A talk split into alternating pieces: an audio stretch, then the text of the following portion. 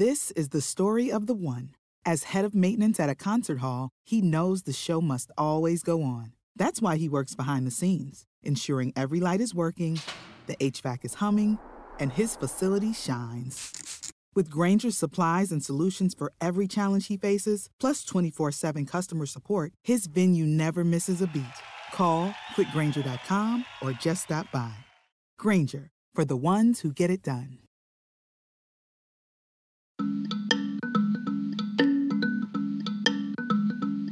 I think that all of the substantive questions have to be about legitimacy.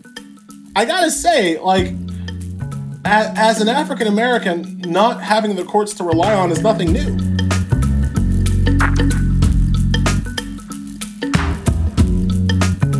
Hi, and welcome back to Amicus. This is Slate's podcast about the courts and the law and the rule of law, Supreme Court.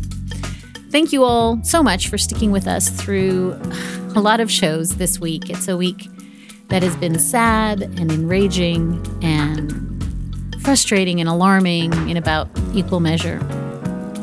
Well, Donald Trump will name a successor to Ruth Bader Ginsburg on Saturday. And no matter who that person is, he's told us they will devote themselves to reversing much of her legacy at the court. Also, no matter who that person is, Mitch McConnell has told us he already has the votes to confirm her. So, what are Democrats going to do about that in the Senate? Well, we said last show that we would be bringing the sound and the fury to this conversation. So, buckle up for a discussion about, well, at least metaphorically, burning some stuff down. Joining us to talk about arcane Senate procedures, tricky confirmation tactics, and the prospect of court reform are Mark Joseph Stern. He covers the courts and the law for Slate and Elie Mystal, who covers the courts, the criminal justice system, and politics at the nation. Now, later on in this show, Slate Plus members will have access to a conversation about what in the what is happening with these several hundred election and voting rights lawsuits all around the country. In particular, we're going to focus on what we should maybe be worrying about in Pennsylvania. So if you want to hear that and you don't have a Slate Plus membership, Check out how to join and all the benefits that you will reap at slate.com slash amicus plus. You will also be helping support the journalistic work that we are doing at this time, and we thank you. But first, to that metaphorical conflagration with Mark and Elie, Welcome. Howdy. Chaining yourself to the Senate floor isn't arcane, it's actually quite low tech. There you go. there you go. Let's just jump right in, shall we? I mean, I guess the nominee is going to be named. We don't know who it is. Does it matter who he names? And I guess if it matters, we can talk about them. Uh, Mark, you want to go first? Yeah, it absolutely doesn't matter who he names because we already know why he has selected this individual. Um, he's really gone on TV multiple times at this stage and stated his chief criterion, which is that he wants a justice who will hand him the presidential election that we are currently in. Um, he has said over and over again that he will not accept a peaceful transfer of power automatically, that he does not believe the election is necessarily uh, being run fairly, and that he will win once the federal judiciary and the Supreme Court uh, make sure that the ballots, by which we think he means mail in ballots, are not counted right? Because he thinks mail in ballots are fraudulent. I mean, really, he thinks they're just cast by Democrats, but what's the difference to him? So Donald Trump is looking for a Supreme Court nominee who will, in a quite plausible Bush v. Gore like scenario, automatically rule for him, nullify as many Democratic ballots as necessary to ensure that he receives another term. That is this man's stated public goal. I could not care less the vessel he chooses for it. This is what he's doing, and we know why he's doing it. And of course, Mark, he's not even making the choice, really. I mean, like this is it wouldn't matter um, what Trump wanted because the the Republicans, um, the Fe- the Federal Society, the arch conservatives, they're the ones making this pick right? And and and they've they've for right. a generation have told us what they want out of this pick. It's they they want a woman to be the person who either ends or significantly eviscerates Roe v. Wade. They want a woman to beard them um, from the constant accusations of sexism that are rife within their movement. They want a woman to be the one to extend gun laws and to do all the things conservatives want to do. I agree with Mark. It does not matter which vessel he picks to do this with. Um, but I will just just remind your your listeners there's another way to go, and that way is the way that Obama went. Right, like when you have a Supreme Court opening um, in a you know divided country that looks to change the balance of power on the court the way that the democrats played it was to find a milquetoast moderate generally you know uh, uh, uh, uh, non-threatening vessel right? Like that that's what the democrats played. How that work out for them um, um, so obviously um, Trump is going the entirely other way. Instead of trying to find a moderate Republican that would be generally acceptable to the broadest kind of swath of people, they're going in the complete opposite direction to find a hard right fringe candidate um, with fringe ideas, frankly, um, to do FedSoc's work on the court. FedSoc being the Federalist Society. I, am just curious, Elie, who would that milquetoast, moderate, acceptable to us Republican nominee be? Acceptable to us is probably not the right way to look at it, right? Uh, okay. There's there's almost no Republican that would be acceptable to me. Um, but you can imagine, you know, you can imagine the Mitt Romney kind of type of people um, uh, being drug out at this moment to present a, and really, if you're Trump, getting Romney out of your way in the Senate is not the worst idea in the world. Um, um, to kind of appeal again, not maybe to me who tends to be on the hard left of these issues, but to appeal to the widest spectrum um, of American voters. Like that, that was a possibility. That was the possibility that Obama went with, and so you can imagine like a you know. Uh, again, because because the FedSoc has so skewed what conservative legal thought is, um, there are very few kind of popular uh, uh, moderate conservatives. I don't know if you want to say like Paul Clement, like, you know, Ted Olson, right? Like people think of Ted Olson as a liberal. He ain't, right? This is the guy who was on Bush's side in Bush v. Gore. Uh, but Ted Olson, I believe, is a reasonable man um, and a reasonable human. And while I would disagree, I'm sure, with a lot of his judicial policies, that that would be my example of a broadly acceptable Republican lawyer who could fill this spot. Trump won't be in ten feet of a guy like Ted Olson. So, so let me ask you this question because I I um, don't want to get in the weeds of uh, talking about you know Coney Barrett versus Lagoa versus Larsen. I, I just don't think it's useful. But I will say I wonder if we're already being set up in for a trap insofar as like the nominee as of this taping hasn't been selected and I'm getting 10 emails a day blistering me for being anti Catholic or for being anti woman. I mean, they haven't picked a nominee yet. And already, uh, apparently, whoever that person is, um, is, is uh, a victim. And so I, I'm trying to figure out how, assuming it is a woman or assuming it is uh, a person who has made her faith the centerpiece of um, her legal thinking. It's a trap for Dems to engage with any of them, right? Mark, do you want to go? Uh, I don't really want to touch this with a 10 foot pole, but um, it's very obvious that Republicans are licking their chops over the prospect of any Democratic senator saying literally anything about the nominee's faith, particularly if it is Judge Barrett. And we know this because uh, when Amy Coney Barrett was before the Senate for her uh, her, her, hearing uh, to go to the Seventh Circuit, Dianne Feinstein, ranking member of the Senate Judiciary Committee, grilled her on her faith and said, quote, the dogma lives loudly within you, which I think was inappropriate. I think was really stupid. And I think was a massive boon to Amy Coney Barrett's prospects to eventually reach the Supreme Court because there's nothing Republicans want more than to be able to play the victim card here. That is what ultimately got Kavanaugh on the court, right? He turned around and said, I am the real victim. And they're going to run a similar playbook. This woman is a victim of bigotry, of Democratic hate, and Republicans in the Senate, you have to stand behind her. You have to unify behind this nominee because otherwise you will let the Democrats hate overcome this entire process. And that is just unacceptable. We must stand behind our warrior. Right. And and let's remember Clarence Thomas, right? High tech lynching. I mean, this is this is an old playbook. But Elie, I guess I just want to ask you the question. Mark will tell you I ask him this question twice a week and have done so for three years. But is there a way of framing the question about Judge Barrett that says you have written ex- extravagantly and explicitly about the interconnection between uh, a judge's faith and the doctrine they produce. Uh, is that a problem? Is there a way to frame that question where you don't pull back a bloody stump?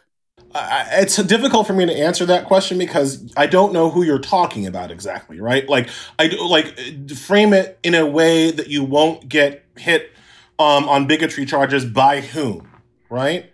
By both but, sides. But, I mean, Dianne Feinstein got shellacked by on the left and the right for a religious test and for inappropriately uh, probing Amy Coney Barrett's uh, writing. So I, I just am trying. I guess what I'm asking is the hypothetical is: Is there any way to ask a judge who has written that, of course, religion affects my judging? Does religion affect your judging? I, I, but I think you ask it exactly that way. Like I, I, so, okay, to answer your question, yes, of course, there is a way to do that. No matter how you do that, there will be bad faith people on the Republican side who accuse you, I mean, no pun intended, but there will be bad faith people who accuse you of acting in bad faith. And no matter how you frame it, there will be cowardly chicken livered liberals who are like, ah, oh, God, you taught how to what are we gonna do? Like, no matter what you do, you're gonna get that from both sides because the Republicans act in bad faith and the liberals act with cowardice. So it's impossible to frame it in a way that appeases both of those extreme wings. But in terms of kind of being able to sleep with yourself at night knowing that you have done right. Of course, there is a way to ask that question. You have to ask that question. You have to bring it up because she herself has brought it up, right? There are Catholic nominees out there who do not make their faith a particular issue in their judicial opinions, right? Like Neil Gorsuch is Episcopalian, raised Catholic, whatever. I, I didn't know what religion Neil Gorsuch was until he'd already been on the court for like two years. All right. Like like he had like I had problems with Neil Gorsuch based on his writings. I have problems with people like ACB based on their writings. It just so happens that ACB's writings make an explicit tie between her religious views and her her judicial views. And the other the other thing that's kind of worth saying, uh, I think, in this context, is that I don't even care about the religious views. Like I, I've I've you know I don't I don't begrudge her believing what she believes as a matter of faith. I begrudge her imposing it on me. That that's that's that's always the issue. I have no problem with a person who says because I am X, I believe Y in the law. I have no problem with that. What I have a problem with is when you take because I believe X, I believe Y in terms of the law, and you must as well. That's where I'm like, whoa, whoa well, don't don't don't tell me why Jesus doesn't want me to have an abortion. Tell me why the Ninth Amendment of the Constitution doesn't allow me to have abortion. Because if you can't do that, you can't do anything for me. That's where that's where the argument is against this issue. And of course, there is a way to frame it as such. But no matter what, Republicans are going to say that you're being bigoted, and Democrats are going to be scared about it. Also, I, I, just don't know how much utility there is to asking such a question because the Federalist Society has spent 40 years now building up a kind of secular justification for many extreme rulings that might be viewed as theocratic. Uh, for instance, denying women control over their own bodies, uh, rolling back reproductive rights. You do not see judges or conservative attorneys justifying this on the basis of faith, right? They say, oh, no, you, you just don't understand. The 14th Amendment does not protect unenumerated rights or the unborn children have a compelling, you know, like there are all of these other things that everyone can raise if they are ever accused of using their faith to judge. And so there is no point in accusing someone and I think, of using their faith to judge because there's always a neutral justification, a neutral response. And like we both, uh, I think, agree, Elie, Republicans will pounce on it and claim that it's anti Catholic bias. And a lot of lily livered Democrats will say, oh, yeah, you're right. This went way too far. Yeah. I mean, the, the issue is, I think, where both Mark and I are also agreeing is that, like, there's no point in engaging at all. Like, there's, there's no point in having a hearing there's no point in lending legitimacy to an illegitimate process by having a sit down hearing about her issues because it honestly doesn't matter. So, well, so, so wait, stop, stop, stop. Because I absolutely was one of the people who said Democrats in the Senate shouldn't even show up for Neil Gorsuch's hearing because there should be yellow crime scene tape around Justice Scalia's seat. And it was fascinating. You know, I covered the hearings and like I think that the Democrats in the Senate were sort of both there under protest and they're fighting on the merits. And so there'd be lots of like lengthy, passionate speeches about how we shouldn't even be here and this is illegitimate, but also talk about the frozen trucker. And I think, you know, if we really are quite serious, it sounds like the three of us are quite serious, that to engage in this hearing on the merits, is to bless this hearing on the merits, is the tactic to just not show up or chain yourself to the Senate floor. In which case, let me just add parenthetically, you're playing right into Mike Pence's hands because Mike Pence has said we don't need a hearing. because we got to do this fast so she can decide the election. So this strikes me as tactics go as one of those very clever stunts that I agree with uh, morally that is going to absolutely serve the purposes of Mike Pence more than mine. No, no, no. Elie? So here, here, here's my play. You send one person. Remember Republicans for Kavanaugh? They had the female assistant. Mm-hmm. You send you, you send your female assistant to the hearing room, not an actual senator, because that'll make them look bad. But you send an assistant to the hearing room to engage in every possible delaying tactic on the book. You make it ugly. You make every you make that hearing procedurally speaking last as long as possible, but you, the senator, add no legitimacy to the process by being there. You're busy chaining yourself to the Senate floor or holding speeches on the on, on, on Capitol Hill or doing whatever it is you do to oppose the nominee. But you don't physically show up at the hearing to add legitimacy to it, but you also send somebody to to gum up the works as much as possible. You play both sides in, the, in that in that fa- fashion. Look, bottom line, if the Kavanaugh hearings didn't matter, and it turned out they didn't matter, then nothing matters. Like the like if if if what happened at the Kavanaugh hearings was not enough to make any to make enough Republicans find a shred of conscience or decency. If that wasn't enough, nothing is ever going to be enough with these current Republicans. And so showing up to that sham of because then it's not a confirmation hearing, it's a confirmation coronation. And there's no reason for the Democrats to show up for that. Mark? Yeah, I think we're all like going back and forth trying to figure out how Mitch McConnell is going to outsmart the Democrats this time.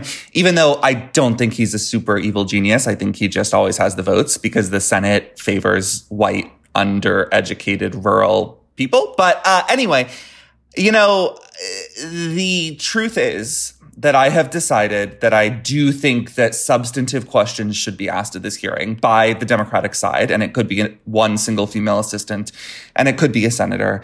Um, I think that all of the substantive questions have to be about legitimacy. I don't think they should be asking this nominee about about Chevron deference. We know that this nominee will overturn Chevron deference. I don't think they should even really be asking things like, how do you feel about capital punishment? Like, we know all the dodges. We know the script. Like, we've been through this twice before under Trump. Isn't that nightmarish just to say out loud? Uh, and so I think that the questions have to be really laser focused on like, we know why you are here. We are now going to grill you under oath about all of the reasons why you are here and see if you're going to lie about them. Why did Donald Trump choose you? And what did he mean when he said, I need a Supreme Court justice to basically decide this election? What did he mean when he said, I need the judiciary to throw out the ballots so that I can win? Why is he pushing you through before Justice Ginsburg's funeral, right? He's going to announce this nomination before the woman is literally in the ground. Why the urgency? Like, why do you think you're here? And if the nominee says anything other than to hand Donald Trump the election, then we know that the nominee is a liar and no one should trust anything this person says under oath, period. But Mark, can I just come back at you for a second? What about the current Democratic Party makes you think that they are capable of doing that? right. Well, that's the problem. I mean, they bungled every step of this so far, right? What was the statement from Dianne Feinstein? She says she's very concerned. It's like even Susan Collins adds more adverbs before concerned. I think that the Democratic Party has been really bad at countering McConnell's moves on the judiciary throughout this entire presidency. But I think that if there is ever a moment to try to encourage this party to aspire to something like doing its job. This has got to be it, right? There has got to be a unified voice, a unified chorus of people saying, Democrats, you are there for a reason. This is a power grab that may destroy the court and will destroy half the entire country's faith in the court, probably forever. What are you going to do about it? We'll be right back. And now let's return to our conversation with the nation's Elie Mystal and Slate's very own Mark Joseph Stern.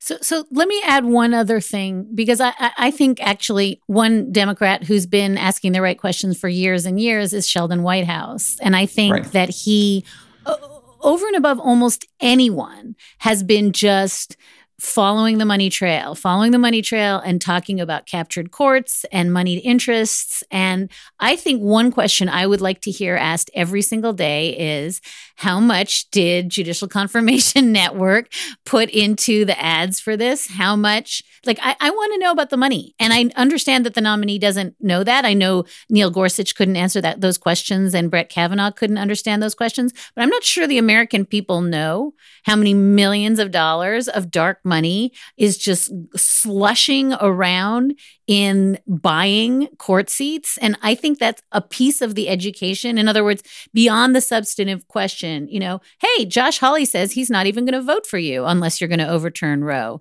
Have you, you know, given him confidence that that's the case? In other words, beyond the merits, I also really think that the American public freaking hated across the ideological boards hated Citizens United. They freaking hate the idea that elections are bought and sold and that they have been disempowered by huge amounts of money in the hands of a few people. And I would like that to be injected into this conversation, like right quick, over and over and over again. And if the nominee can't answer, then like, cool, get it out there. Yeah. But see, but but what you guys are doing, and and, uh, and it's and it's lovely. but what, what you guys are doing are still having some hope that something can be said or done to wake the American people up to the travesty and tragedy that is happening um, at the courts. You're hoping that there's somehow through the normal process of a confirmation hearing with important questions from our political leaders that awareness can be raised. And I'm telling you guys that that ship sailed long ago. You previewed this by saying this is the Burn It Down podcast.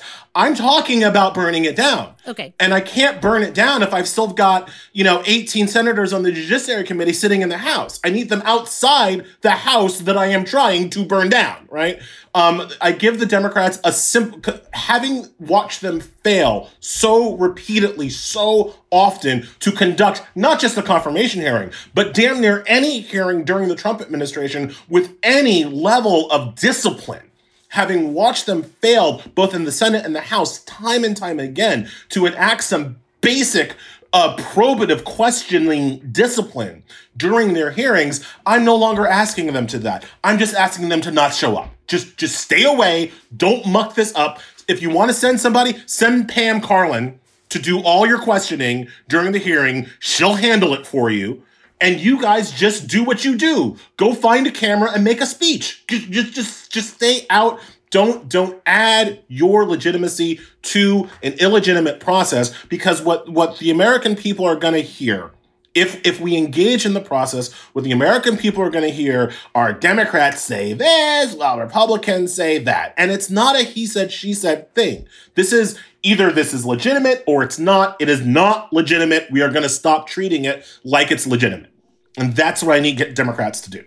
And and just uh, by by way of rebuttal, I guess I would say, and then in so doing, Democrats further establish that both sides are the same and this is a stunt, right? Like I think there's a way to read the nihilist "it all sucks" by just saying this is why Washington is broken. I'm not disagreeing, Elie. I, I, I cannot say that I have been impressed by how the Judiciary Committee has handled legal, um, you know, issues in the in the past, not just four years, but over decades. But I just worry a little bit that fire with fire just means. I'm not going to say burning it all down. We're done with the with the arson um, metaphors, but I do think that fire with fire just drives voters to say both sides are the same. Mark, am I wrong? I fear that you are correct. I guess this is why Elie and I have reached slightly different conclusions here because I guess I just still have a little bit of hope that if Pam Karlan goes, and I'm all on board with keeping the senators out of it and sending in Pam Karlan because the senators don't need any more clips for their fundraising reels, right? Like just send Pam, absolutely. But ask the questions like, when was last time you talked to Leonard Leo and what did you talk about? When was last time you talked to Carrie Severino and what did you talk about? Let's talk about who prepped you for this and who taught you how to avoid saying out loud why Trump selected you, even though he's already told the American people. I know I sound like a broken record here, but th- there's gotta be a way to really grill a nominee like the political operative that she is. There's got to be a way to interrogate this person, not about her views on the law, because we already know what they are, and she's just going to lie about the ones that are unpopular, right? That's the that's the playbook. We already know it there's got to be a way to, to exploit the fact that she is under oath to at least, like you said, follow the money trail a little bit and get some clips for the nightly news that aren't just, oh, how do you feel about abortion? Is Roe v. Wade super precedent? Whatever. Like, there's got to be a way to get this nominee either dodging or answering real questions about the terrible ethics surrounding this entire process and this nomination. They asked Kavanaugh that. Kavanaugh lied. They asked Kavanaugh why he lied. He lied some more. Nothing mattered. Yeah. Okay, so Elie, let me ask you this. In the spirit of growing despondent nihilism, let me ask you this. We are now not just burning down the Senate. We are, I think, talking about burning down the court, which is which is fine. And I know you are absolutely, it's why I wanted you on the show you are one of the longtime proponents of look it's always been this you know backward looking revanchist white male privileged institution that exists almost exclusively to protect white male prerogatives and like had a good run in the 60s thank you very much. But the whole thing sucks. And i know you're there and um, that's why court packing and you know all the structural reform is on the table. But i guess i want to ask because I'm still like Mark, you know, a little bit of a lily livered romantic about the court. Well, I'm not going to suggest that Mark is lily livered romantic about the court, although he is romantic about, you know, questioning as having utility in the process, in the Senate process. But I will speak for myself and say I still have this notion that there's no plan B when Americans lose all confidence in the court. I, we don't have a backup system of checks and balances and rule of law. And so if we go ahead and say right now, every single Democrat should be talking about court packing. Every single Democrat should be talking about jurisdiction stripping. Every single Democrat should be talking about doing away with lifetime tenure. I think we're agreeing that the message is the court sucks and it's going to suck forever, right? I'm not going to say forever. but it's but it sucks right now, and it sucked for a long time. Um, the the there there there are two kind of issues here that I, I, I think are are worth bringing up. One, you keep saying you keep worrying that the Democrats, the voters will get the impression that both the Democrats and the Republicans are the same. I would love to get to the point where the Democrats are the same as the Republicans on the right. Right. I would love to get to the point where the Democrats are willing to fight as hard and as dirty and as scorched earth as the Republicans are, because the Republicans' decision to do that is why they have won. Yep. Whereas the Democrats have failed. So so on on on the issue of kind of ultimate mutual assured destruction. The nihilism that I am, I guess, preaching for the Democrats to adopt is defense against the nihilism that already exists in our system, right? I can't have my side continually kind of resting on the hope of a better future when the other side is so effective at using that hope against us, mm-hmm. right? So there are things that we can do that we don't do because we have hope, and McConnell knows that. That's why he's calling our bluff. I mean, to just just to be realpolitik here, the only reason, the only reason Mitch McConnell, when staring at the kind of electoral defeat that the polls suggest right now. The only reason he is still pushing forward with this is because A, he thinks Trump's going to steal the election anyway. And B, he thinks even if he doesn't, the Democrats don't have the guts to do what is necessary if they ever they ever get back in power. Like that is McConnell's bet right now. The Democrats simply do not have the guts, even in power, to roll back what he has done to the courts. I go back literally all the way back to John Adams, the first person to mess with the number of the Supreme Court justices, right? He reduced the number of justices from six to five after he lost in the lame duck to Thomas Jefferson, thinking that Jefferson wouldn't have the guts to stop him. And Jefferson, as soon as he got in office, was like, guess what? It's six again. And you know what? Hey, it's seven now. What are you going to do, John? Like Jefferson did not care about John Adams' nihilism in 1801, right? He he fought back. And I need the Democrats to fight back, and McConnell doesn't think we have the, the stones to do it. So that's number one. Number two, when you talk about like we don't have a plan B if people lose faith in the courts, I gotta say, like, as an African American, not having the courts to rely on is nothing new. I mean, we talk about the 60s and we understand the Warren Court, and that was great for the progress of certain civil rights. But from the day to day experience as a black man in this country, I don't expect justice when I go to a court. I got to be in front of a white judge and a white jury with a white defense lawyer against a white prosecutor, I know I'm already screwed. My, my goal is to stay out of the court system if I'm a black person in this country, because I know what happens once I get into yo white system right? So the concept of living without objective justice isn't, I guess, all that radical to me because it's pretty much the world I always live in. It's radical to, I think, white people who are used to thinking that courts and judges and the legal process is objective and fair, or at least it should be. But from the perspective of, you know, other people, fundamental fairness through the justice system is not a given. And in fact, most often doesn't happen. So when we are really talking about the dangers of ruining American confidence or or losing American confidence in the justice system, I'm kind of like, yeah, welcome to my world. Like th- that that is actually the world I already live in. And again, my goal is not to necessarily change that world. It's just to make that world more fair, to win more often than we lose in that world. Because right now, not only is the world unfair, but then we also lose in it. And I and I don't want that. More with the nation's Elie Mystal and Slate's own Mark Joseph Stern in just a moment. But first, let's hear from some of this show's great sponsors.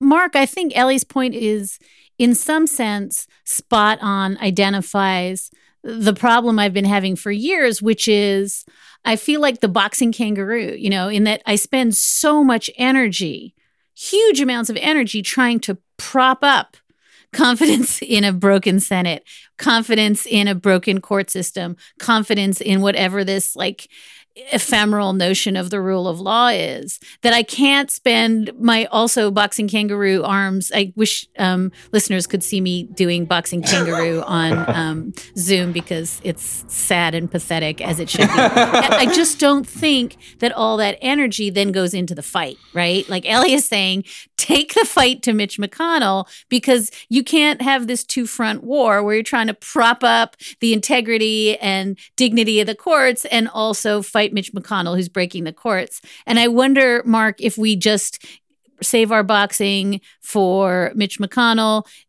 break the thing down, hope for the best in the future, try to build it fair the second time, and just, you know, get on with it. Because Elie's right. I spend an immense amount of energy saying, you know, if I'm Sherrilyn Ifill and I rely on the courts for the work I do, then like tearing the courts apart doesn't help. If I am all those environmental groups who the New York Times highlighted this week that win and win and win against Trump in the courts, even with Republican judges, like I'm fighting for the courts. And Elie's saying, and I think he's not wrong, that that is an immense amount of energy I am expending on a fight that can't that can't be won if the other side is intent on destroying it anyway. So, yeah, I think you can only fight a one front war here. And I think the war has to be against McConnell and the McConnellization of politics, and particularly the McConnellization of the judiciary. I do not think the Democrats should waste time trying to game out exactly how each individual move might affect the legitimacy of the judiciary, which is something we can't really measure and is kind of subjective anyway. Republicans don't do that. They never have done that. They don't care because they are willing to bet that the judiciary will retain the power to implement its decisions, at least its its right wing decisions. Um, two little points I just want to add to what Elie said, which I generally agree with. Number one, if Trump's nominee to replace Justice Ginsburg is confirmed, um, it will delegitimize the court in the eyes of about half the country. If Democrats respond by adding four seats to the court, it will delegitimize the court in the eyes of probably another half of the country.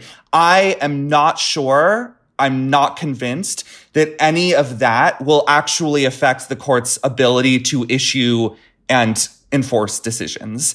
Like Elie said, John Adams and Thomas Jefferson did a back and forth about the courts, right? Changing the size just to futz with the law. People still believed in the Supreme Court and followed it. Uh, during the Civil War, right? Congress added a seat, a 10th seat to the Supreme Court so that Lincoln could add a justice to dilute the influence of racist Southerners. And then when Andrew Johnson came into office, Congress took away three seats so that Andrew Johnson could not appoint more racist Southerners to the court. And then when Ulysses S. Grant came into office, they restored two seats. And still, people said, yes, the Supreme Court is real. It is legitimate and we will follow it. There have been times of resistance to the court, like in the 50s and 60s after Brown v. Board. But after all of that ended, people still said, yeah, we'll do what the courts order us to do. Federal marshals did not have to be sent into every single state capital to implement the school prayer decision. Yes, people defied it for a time, but eventually it became accepted law. I mean, it is for now. Who knows what will happen if Trump replaces RBG? But uh, even if I'm wrong about this, and even if the delegitimization of the court in the eyes of the public actually matters, and the court loses this magical ability to actually transmogrify its words into law. I am not convinced that that on the whole is a bad thing. Okay, this is, I feel like, a, a, an issue of American exceptionalism where we believe that the Supreme Court has to be all powerful in order for democracy to function, in order for us to remain a liberal democracy, period. Uh, but literally no other country's Supreme Court is as powerful as the United States. I mean, it, our neighbors to the north in Canada, right? That every province has a notwithstanding clause. They can just tell their Supreme Court, we're not going to follow your ruling. And that's okay. And Canada is still a democracy. Uh, other countries have extremely weak judiciaries that are really sort of bound up with the legislative branch, right? There's parliamentary supremacism in, in lots of other nations where the democratically elected branches are the ones that make constitutional decisions. Can you imagine the idea of people who are actually elected by the citizens making constitutional decisions? That is so foreign to the American experience. And yet it seems to be what almost every other democracy does, particularly those that are thriving as America's is in decline. So I just want to put this pitch out there that I think we need to move beyond this very narrow vision of what a functioning checks and balances system of democracy means in the United States and maybe look to our neighbors and maybe think about why Justice Ginsburg always said, I advise other countries not to look at the United States Constitution when they are writing their own because ours is old and creaky and dysfunctional and does not work very well in the 2010s and 2020s. And so, you know, if it's time for a revolution in how our federal system works, bring it on because it's got to be better than whatever the Federalist Society has in store for us with its judges just implementing the Republican Party agenda for the next 50 years. I make the direct connection between what Mark said and again the the the black experience and what we've been seeing on our streets since the murder of George Floyd, right? Like justice in this country is broken. And some people bear the brunt of that brokenness more than others. So, to the extent that we are right now in a moment where, quite frankly, white people are finally willing to at least consider this concept that justice is broken, to the extent that George Floyd's murder has opened some eyes, to the extent that Breonna Taylor's killers uh, getting off scot free have opened some eyes, to the extent that RBG's death and the willingness of Republicans to manipulate the Supreme Court system to the point of naming her replacement after an election has already started has opened some eyes. Like that's that's an opportunity not necessarily to just restore things to the prop to the former order which wasn't working for so many people but to kind of think expansively no pun intended and creatively about what justice actually is and should look like in this country. So I wouldn't, I, I, I, I, I certainly wouldn't hold my fire on that opportunity simply to prop up an old system that hasn't really worked all that well, if we're honest with it about it both of you are saying what you know Ian Millhiser has written years ago, what Adam Cohen has written this past summer, what Erwin Chemerinsky. I mean, it is not news and should not be news to most people that all of our fanciful thinking about the Supreme Court that's like much locked in around Brown v. Board and forgets everything that came before and virtually everything that came after has actually been the thing that has allowed Democrats both to fall asleep at the switch in terms of organizing and messaging around the court. Like, we still think that we're winning on our side. And, I you know, we yeah. thought we were winning when we had an empty seat and three octogenarians and Donald Trump running for election. And we were like not willing to vote based on the court. So I think that in a weird way, Elie, you're describing this sort of learned helplessness that is just cannot be extricated from the Democrats' very, very fanciful ideas that the court is an institution that protects minority rights in virtuous and good ways that always benefits uh, vulnerable communities. And that's just descriptively not true. So you're sort of saying the thing was already broken all along. And not only was it already broken, but we've told ourselves stories about how wonderful it is for so long that we're drunk on it. And we need to sort of sober up and also realize the dream was never the dream, right? I mean, how do how, how do we understand the progress of of gay rights not just in our lifetime, but literally in the last five minutes, right? Um, do we understand it as Anthony Kennedy, um, um, the Moses of gay people, freeing them? or or do we understand it as a dedicated grassroots effort to change hearts and minds throughout the country that got supercharged after the worst electoral decision um, uh, in terms of California's Prop 8 that got supercharged after that with gay rights activists and people of conscience banding together to change hearts and minds, including the heart and mind of a Democratic president in Barack Obama. Like that, to me, that is the story of why gay rights has been successful. Anthony Kennedy does not make the decision he makes if popular will isn't completely, uh, if Anthony Kennedy does not understand that he is now standing on the right side of history. So I don't think that, it's not like I'm saying that the Supreme Court decisions were not important and were not, you know, really, really helpful. Supreme Court decisions do have an important effect in our country of legitimizing things that are happening but there are things that are already but my point is that there are things that are already happening right? There are things that already have to happen on the ground in people's you know hearts and minds in the polling booth um, before it percolates up to the supreme court which then can stamp it almost retroactively with you know with an imprimatur of legitimacy. And my theories of blowing up the court loses that stamp of legitimacy like that that is what I'm willing to give up um, in order to stop basically the Republicans from getting control of the stamp. Because what they want to stamp legitimacy on, I, I think are horrible things.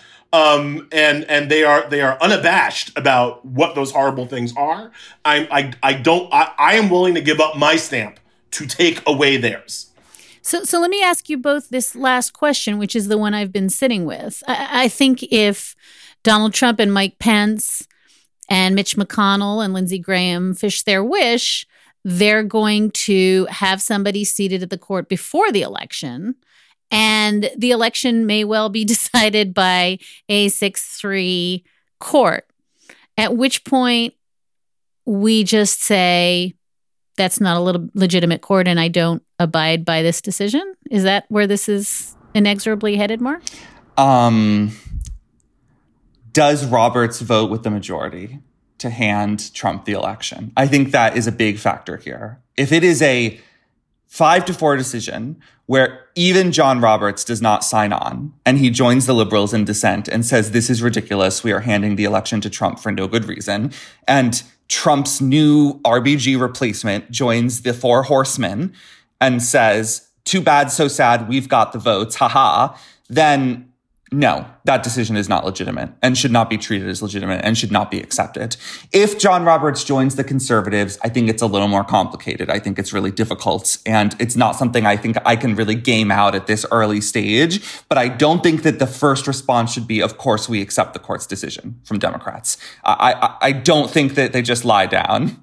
It's not Al Gore in 2000. The court hath spoken. No, I mean, and think about what Republicans were planning to do in 2000, right? I mean, they were they were ready to do what allegedly Trump's uh, advisors are now are now cooking up, which was to just have the Florida legislature declare Bush the winner and assign uh, assign its electors to him, an end run around the people's vote, and arguably like around the Constitution, right? Republicans were willing to play hardball, and Democrats emphatically were not. That cannot happen again. Twice in 20 years is just too much.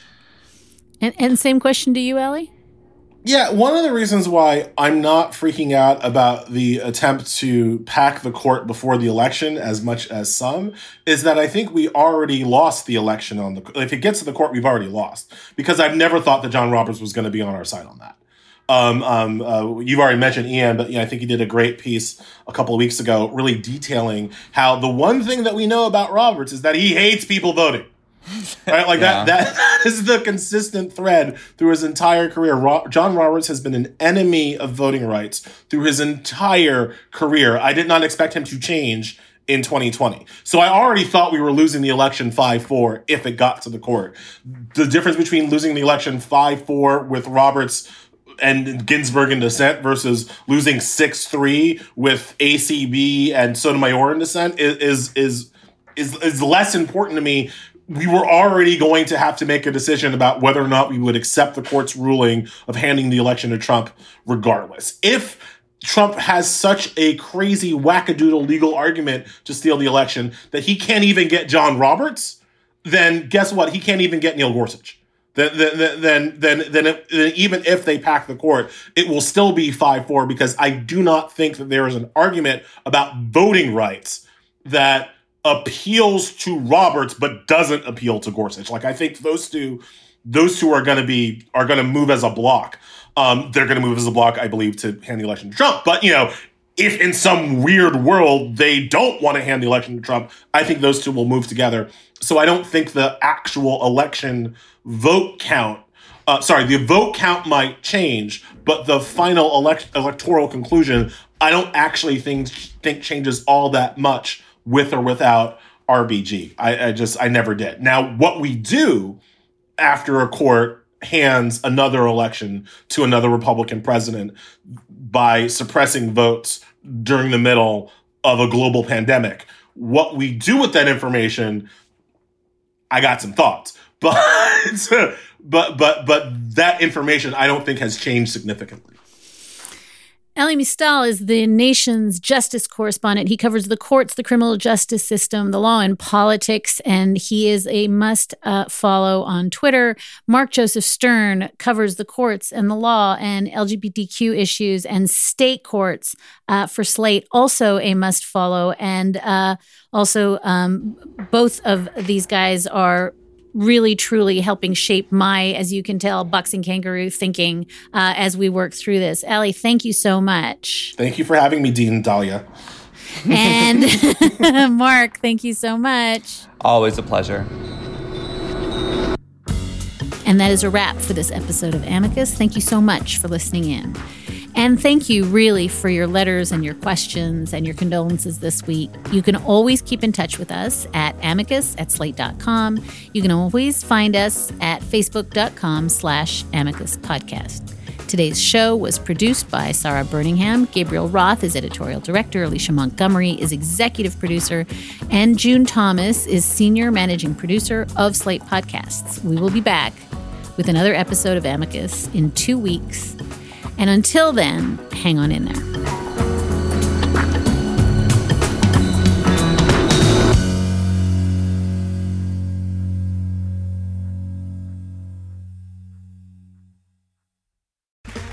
Okay, round two. Name something that's not boring.